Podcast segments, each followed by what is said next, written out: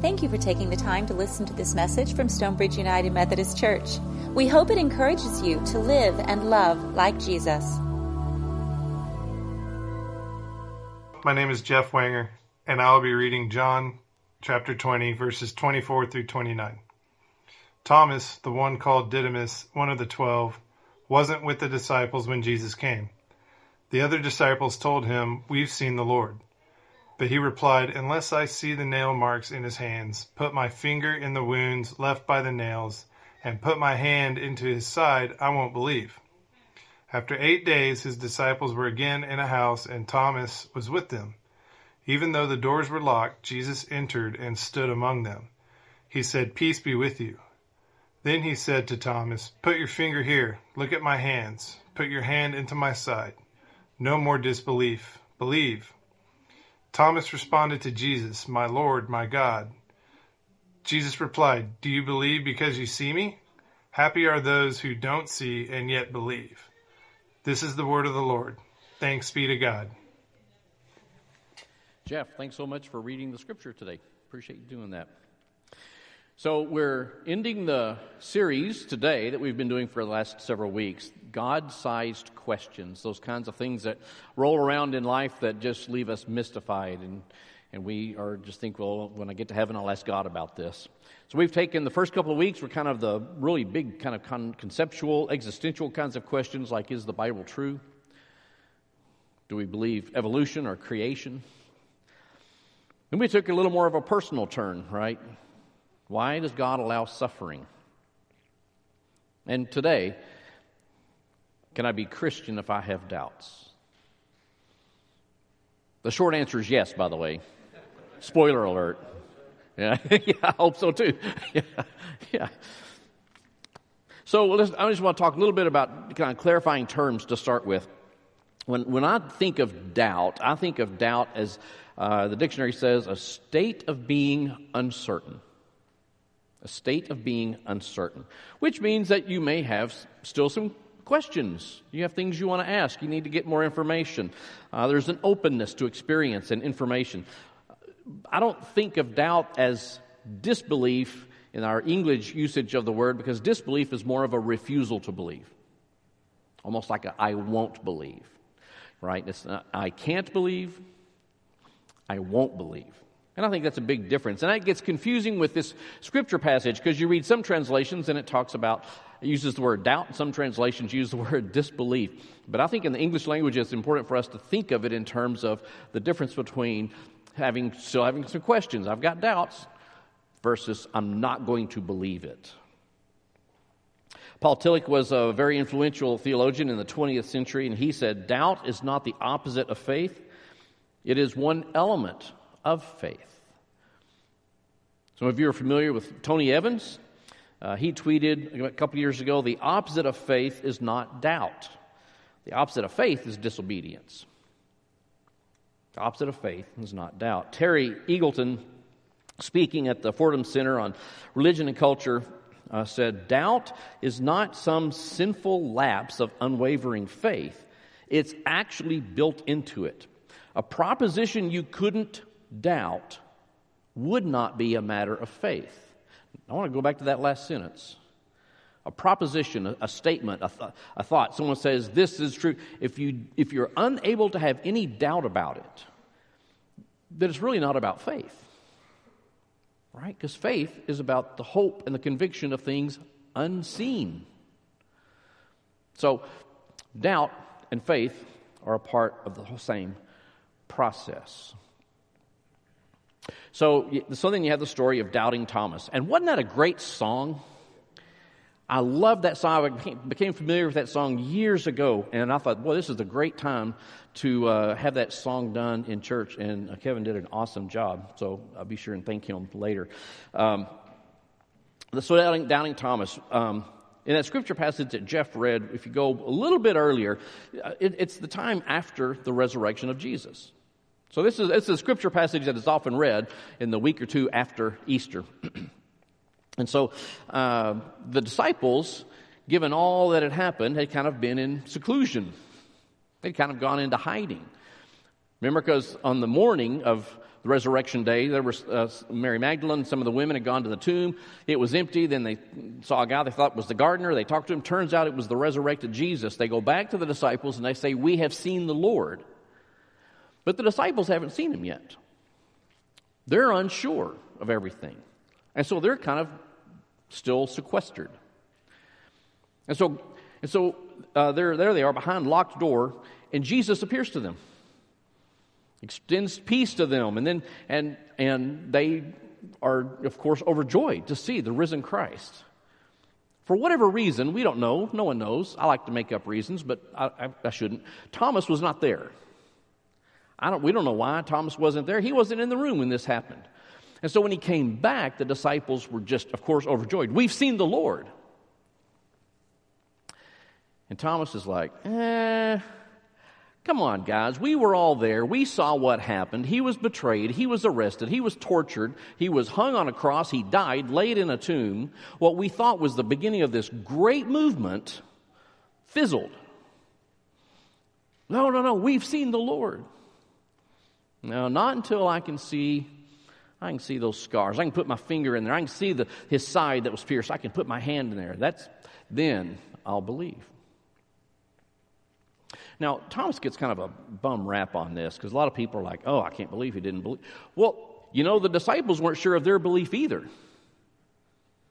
They weren't sure of their belief either. And Jesus appeared to them. Thomas didn't happen to be there. So, several days later, Jesus comes back, peace be to everybody, and then he says, Hey, Thomas. He looks right at Thomas. And he says, Okay, so you wanted to see, here you go. You see, you can see the scars, touch them if you want to. And Thomas didn't have to. He just said, Oh, my Lord and my God. He had that experience then too of the risen Christ. Now, we often think of this as a really horrible act of, you know, he just didn't believe. But if that was the case, wouldn't Jesus have said, Hey, Thomas, tell you what, uh, because of your disbelief, you're out. You just need to go. No. He just went to him to where he was and said, Okay, you need to see, you, you can see. My Lord and my God. And then Jesus said, You, you, you believe because you see. Blessed are those who do not see and yet believe. Now, Jesus is not criticizing him here. He's not saying, You have to have proof. He's referring to the fact that there are going to be many, many people, including us, who don't have the opportunity to see. Jesus says, Blessed or happy are those who can believe when they don't have to see. It's a passage that sometimes we, we don't see all of those pieces to it. Because it's an invitation to believe in the proof that Jesus provides for Thomas. When I think of faith, I think of faith as a journey. I, you know, we often think of, of faith as, as, well, it's, it's a fixed thing. This is what you believe. That's it. There's no question. Except our understanding and application of it changes and grows with life. I always think of it as a journey. Um, and we're at different points on that journey at different times. I like to travel. I really do like to travel. I, will fly wherever you want to go. I'll drive. I don't mind driving 10, 11 hours to go somewhere. I love to travel, always have. And when I think of um, here in, excuse me, being here in McKinney, we're kind of right in the very middle of the southern part of the United States. And if you go from here east, I've had relatives in Tennessee my whole life. I went to school in North Carolina. You go here east, and it's pretty much the same, right? I mean, some places it's a little flatter, some places a little more rolling hills, but in the summer the color is green. And humidity and mosquitoes. I mean, that's kind of all from here east, right? I think a lot of us have a spiritual journey that's more like from here to the west. You only have to go a couple hundred miles, and you're already your elevation has doubled. It's much drier. There are not nearly as many trees, and frankly, it's kind of ugly area right? If you've been to Abilene or Seymour, Benjamin, I see a couple of heads nodding. Many of you are going, ooh, no. So, So, so then uh, you go another couple hundred miles. Well, now your elevation is doubled again, but, but you're up in some incredibly fertile farmland corn and wheat and soybeans and cotton and all kinds of things that they grow. So, and it's flat, right? It's flat. I mean, that, I grew up in that area, and I, I had, when, as I got older and experienced new things, I had to learn what it meant to walk up hills. I, I had never done that. It's always like this stage, you know, it's just flat. And uh, and riding a bike was easy, right? There's no hills to go up. But fertile farmland. So, so walking around is easy, fertile farmland. Then you go another couple hundred miles and you're in, you're in, you're beginning to get to that high desert where the elevation is higher, there's not much moisture, uh, there's not much vegetation. And if you're driving through there at a certain point, you realize there aren't many insects hitting our windshield. Right. there's not enough moisture to sustain them. Then you go a little further, a couple hundred more miles, and you're at mountains. Now, those mountains can be really rugged. But if you go up, if you make your way up, and you get up there in certain mountains, you get high enough, and on, in the winter, it's covered with snow. And there's water, sometimes even waterfalls with the runoff. And you see these giant trees, and it's beautiful. And it's just beautiful. And then you have these vistas where you can look out over the mountains and over plains, and it's, it's incredible. Then you come down off of those mountains, and before long, you're in real desert. I think of our spiritual journey, we're somewhere along that path, right? I mean, there are times that we're going through, and hey, it's great, man. It's easy walking, and I'm learning and growing a lot. It's fertile ground, learning and growing a lot. But then there are times that we are having trouble keeping our footing on that rugged slope rugged, rocky slope. And then there's the times that it's just beautiful. We go through that in our lives. We're at different places at different times as we grow in our faith. Jeffrey Curtis Poor is a pastor and a blogger who said, Faith is willing to risk or bank on all on the belief of the unseen world Faith is not based solely on physical evidence, rather, a conviction that I'm willing to stake my life on. In a sense, the conviction that the journey is worth it. A conviction that along the journey it is drawing me closer to God, that draw, along the journey it leads me to a place of joy and peace.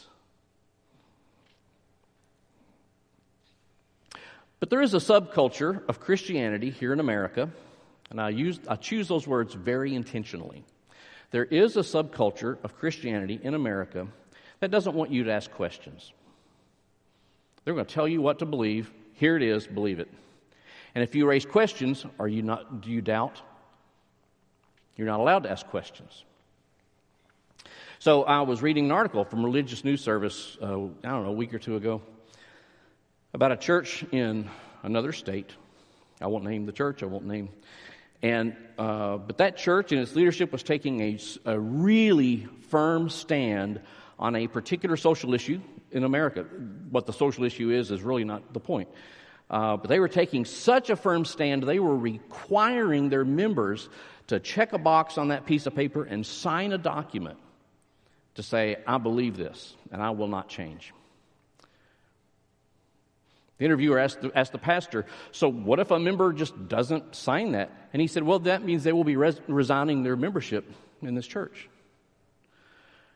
And then he went on to say, If you want to receive the care of this church, you must sign that document. Wow. Really? to receive the care of the church, you have to completely, 100% agree with us to the extent you're going to sign this piece of paper.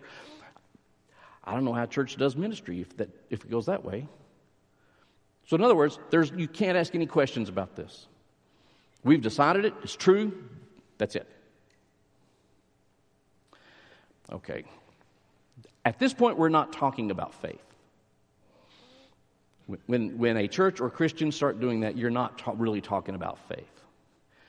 It's, it's about power, control, all kinds of things uh, that are not about faith. It's about indoctrination, dogmatism, which is really unfortunate because there are some who have come to faith in Christ through asking really difficult questions.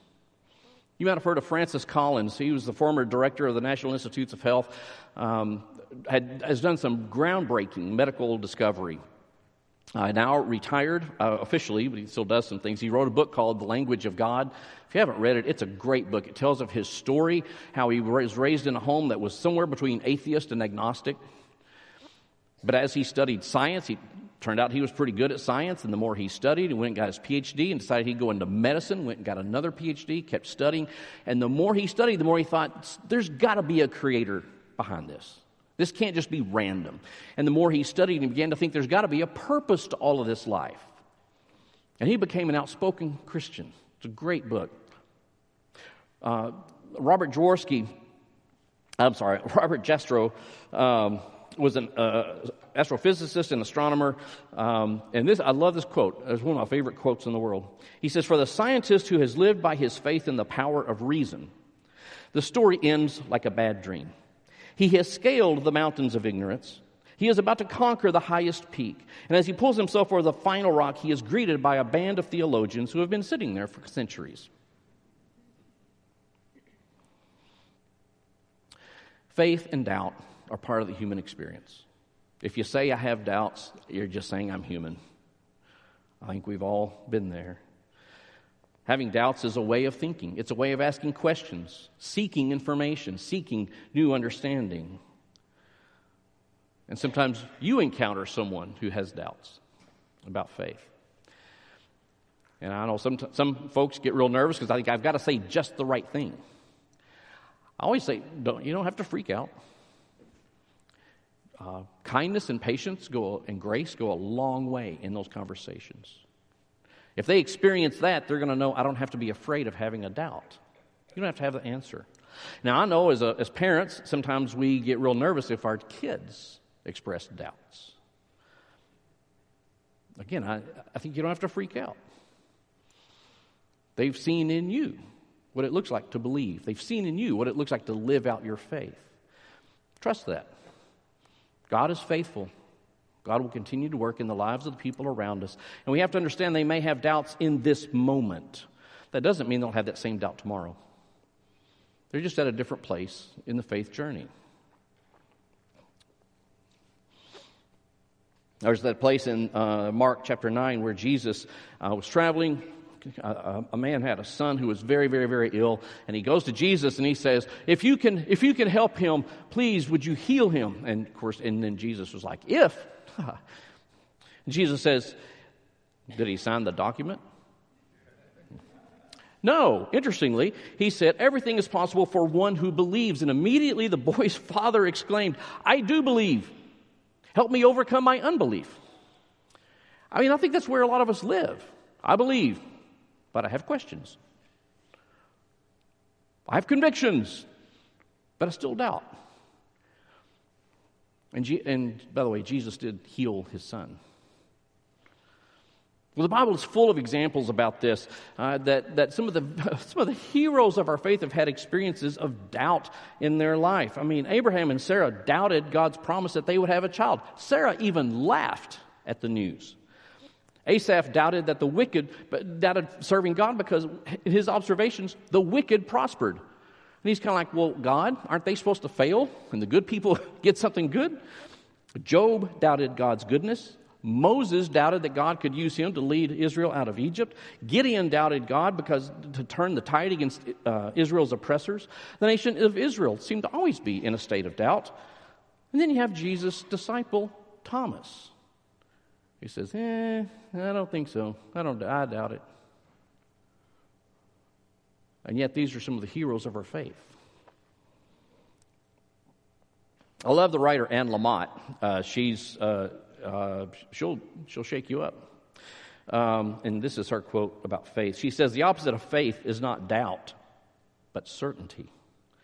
Certainty is missing the point entirely. Faith includes noticing the mess, the emptiness, and the discomfort, and letting it be there until some light returns." Sometimes you have the periods of doubt. That's okay. God is faithful, God will be with you. We're on a faith journey. We're on a faith journey. Now, the thing is, we, in my depiction of that scene of going west and all the different kinds of terrain, often, I don't know about you, but we will think of it as you're out there by yourself. But we're not alone. We are not alone as we make that journey. There are all kinds of people on that path, all kinds of people that you, you cross paths with, and, and some of those people are in a different place, have been in different places on their journey. And so there's another way to do this to come and see. In John chapter 1, Philip uh, was talking with uh, Nathanael, and he says, We have found the one whom Moses and the law and the prophets speak of. It's Jesus of Nazareth. And, and, and uh, Nathanael's like, Can anything good come out of Nazareth? And Philip said, Come and see. Come and see. And he took Nathanael to meet Jesus, and he went, Rabbi, you are the Son of God. In John chapter 4, Jesus has a, a, conversation with the woman at the well. She's come to draw water, and Jesus starts talking with her about living water. And she, and she becomes convinced he is the Christ. And so she runs into our village and tells people, This man has told me, come, everything about me, come and see. And some people believed in Jesus based on her testimony. But others weren't so sure. They doubted. And they went out to talk to Jesus, and then they believed.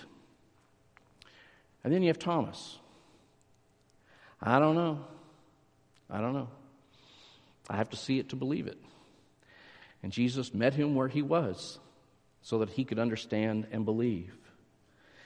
But we're not alone. All along this journey, all along the path, you're going to run across people who have been through really difficult times. And they will say to you, Come and see. You're going to run across people who have been in the fertile soil of growth, and they're going to say to you, Come and see.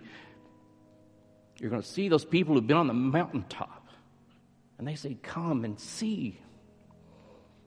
And you're going to cross paths with somebody who's struggling more than you. And you say to them, Come and see. In the name of the Father, and the Son, and the Holy Spirit. Amen. Thank you for listening to this message from Stonebridge United Methodist Church. You are invited to worship with us every Sunday morning at 10 a.m. For more information, visit our website, mysumc.org. Have a blessed day.